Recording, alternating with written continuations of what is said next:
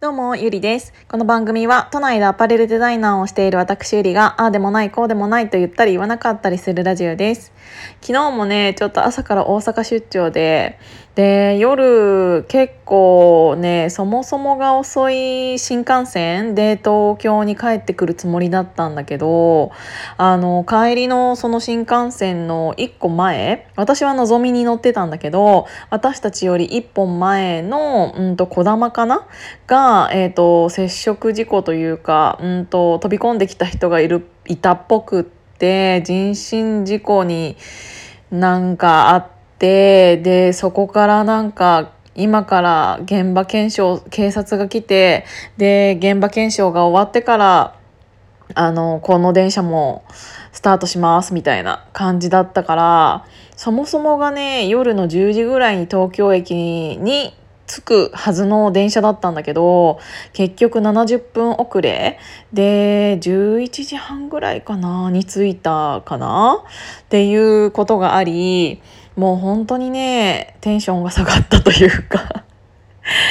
もう本当になんかいつになったらその現場検証ってどのぐらいの時間がかかるかなんてわからないしうーんなんかすごいマイルドな感じで、えっ、ー、と車掌さんというかアナウンスはされていたけどなんかいろいろ考えてしまうものもあるしうーんって思いながらちょっと昨日一日を過ごしていたんですけどあのねもう本当に今ちゃなんかちょっとまたイライラしちゃって。本にイライラしててあのその人のその言葉がなければイライラしてなかったのに今までっていうぐらい最近ね自分の中ではいろんなことがうーんとモチベーションを高くいろいろ保ってたわけですよ。なんだけどなんか結構さそういうモチベーションってうんたった一人のちょっとした一言だけでも一気にバーンってなんか下がったりするじゃない？なんかこんなにこっちが、えーと、頑張っていても上はそれを全然理解してくれないというかうんなんかもうさ取引先の方もこのラジオを聞いていただいている可能性があるのであんまりなんか言えないんだけどもう言っちゃうんだけどもうどうでもいいやと思って。もうやっぱり本当になんか大きい会社の社員って本当にクソだなって思った。なんだろうなんかさうーん。なんか私はその大きい会社と,、えーと、契約しているというか、えーと、契約しているフリーランスのデザイナーであるので外部の人間ではあるんだけど結局その契約先が、えーと、いろいろ言ったことに対してこっちも巻き込まれるわけだから、うんと、外部とはいえど無視はできないんですよね。なんだけどもうそもそものさある程度大きい会社の一番上のなんか役員とかなんかまあまあ、課長部長もそうかもしれないんだけど、で、うんと、本当にめちゃくちゃ言い方悪いけど、うん段階世代ででなんかバブルとかも経験してられるので何も力がなかったとしてもあの年齢が上に行くだけで上がってきてしまった世代。だから マジであのクソしかいないですよね。でそんな人たちがまだ実験を握っているもんだからこんなコロナ禍になったとしてもなんかもう本当に言いたいことばっかりいろいろ言ってきやがってじゃあお前らそれやってみろよって思うんだよね。なんか自分たちがしなんかできもしないのに上から偉そうにものばっかり言ってきてでどんどんなんか下の子っていうかその外部の人間を契約を切っていくのはいいんだけどなんかどれだけ自分たちの社員を守ったとしてもあの実際、えーと、仕事ができるのは外部だったりするからそんなやつらばっかり守ったとしてもお前らマジですすぐ死ぬからなと思ってもう 本当に口めっちゃ悪くってごめんねだけどもうこれだけは言わせてほしい。もう本当にイライラするもうそんな会社とっとと潰れたらいいのにと思って まあそんな会社だからこそあ多分何もしなくても潰れるとは思うんだけど もうそういうところに今巻き込まれている自分がすごく嫌だし、うん、なんかね、いい子ちゃんにしようと思えば全然できるよ。けど、なんかそんな自分になりたくもないし、この年にもなって。本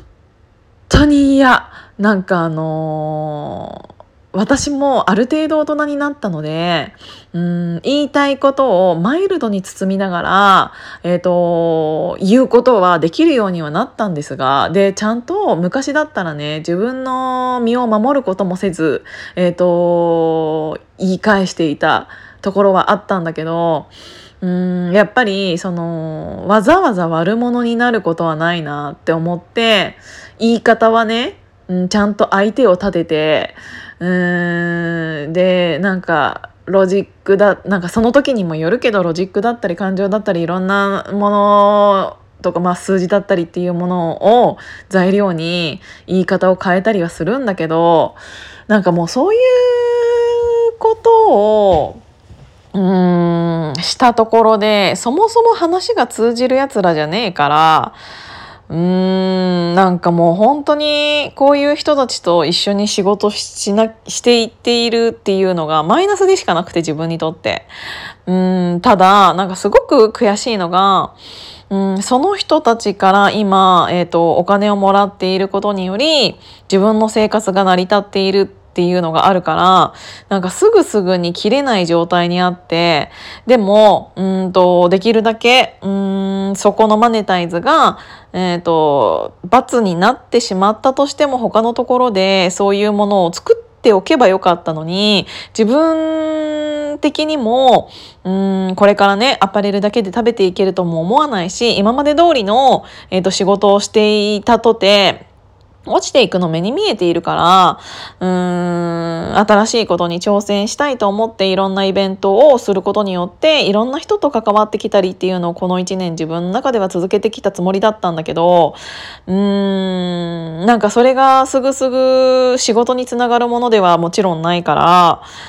うん、なんだろうなそれを自分でマネタイズできなかった責任っていうのが今の自分にのしかかってるなっていうのはすごく思っていて。はあ、なんかもう本当に悔しい結局あのそれ今の自分の立ち位置に立たされてしまっている状況っていうのは、えー、と自分の今までの過去の実績であるから完全に私の責任以外の何者でもないのは分かっているんだけどうーんなんかこんなにコロナでいろんなことが変わったとしてもそういう奴らってマジで変わんねえんだなっていうのをすごく思って。うん実感したというかもうこれで変わらなかったらもう絶対に変わらないしっていうぐらい大きいパンデミックが起こっているのにもかかわらずうーんっていうのがあってなんかすごくなんかそいつらに支持されている自分がめちゃくちゃ悔しいなって思うし毎日葛藤しているというかうーんっていうのがすごいあってなんか売り上げ上げろ上げろっていうのはいいけどやり方も変えさせてもらえない、えー、とお客さんもなんか新規でやらせていただけませんっていう中でじゃあどうやって売り上げを上げるのかでそういう指示をしてくるやつらは何も仕事ができねえペーペーでなんかもう偉そうなことばっかり言ってきてっていうのがもう本当に悔しくてなんかもう。もうどうしようって思ってんの。あー悔しい。もう本当に悔しいけど、実際、うん、立場というか、ものっていうものを考えたら、完全にあいつらの方が今は勝ち組だし、でもマジで今に見てろって思ってるんだけど、今今そこからあの、じゃあ結構です。やめますって言えるほどの強さが自分にないことがもう余計に悔しくて。はあっていう、もうなんか自分の実力のなさ、自分の、えっ、と、今までの準備不足っていうものに対してすごく苛立ちがあって、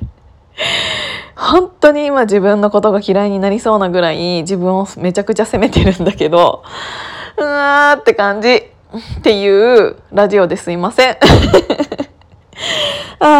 今日もあでもこうやってなんかみんなに聞いてもらってるだけでもなんか心はなんかちょっと落ち着くんだけどそれでもなんか相手が相手だからまた明日からもちょっと戦ってっていう感じです。今日も聞いていただいてありがとうございました。じゃあまたね。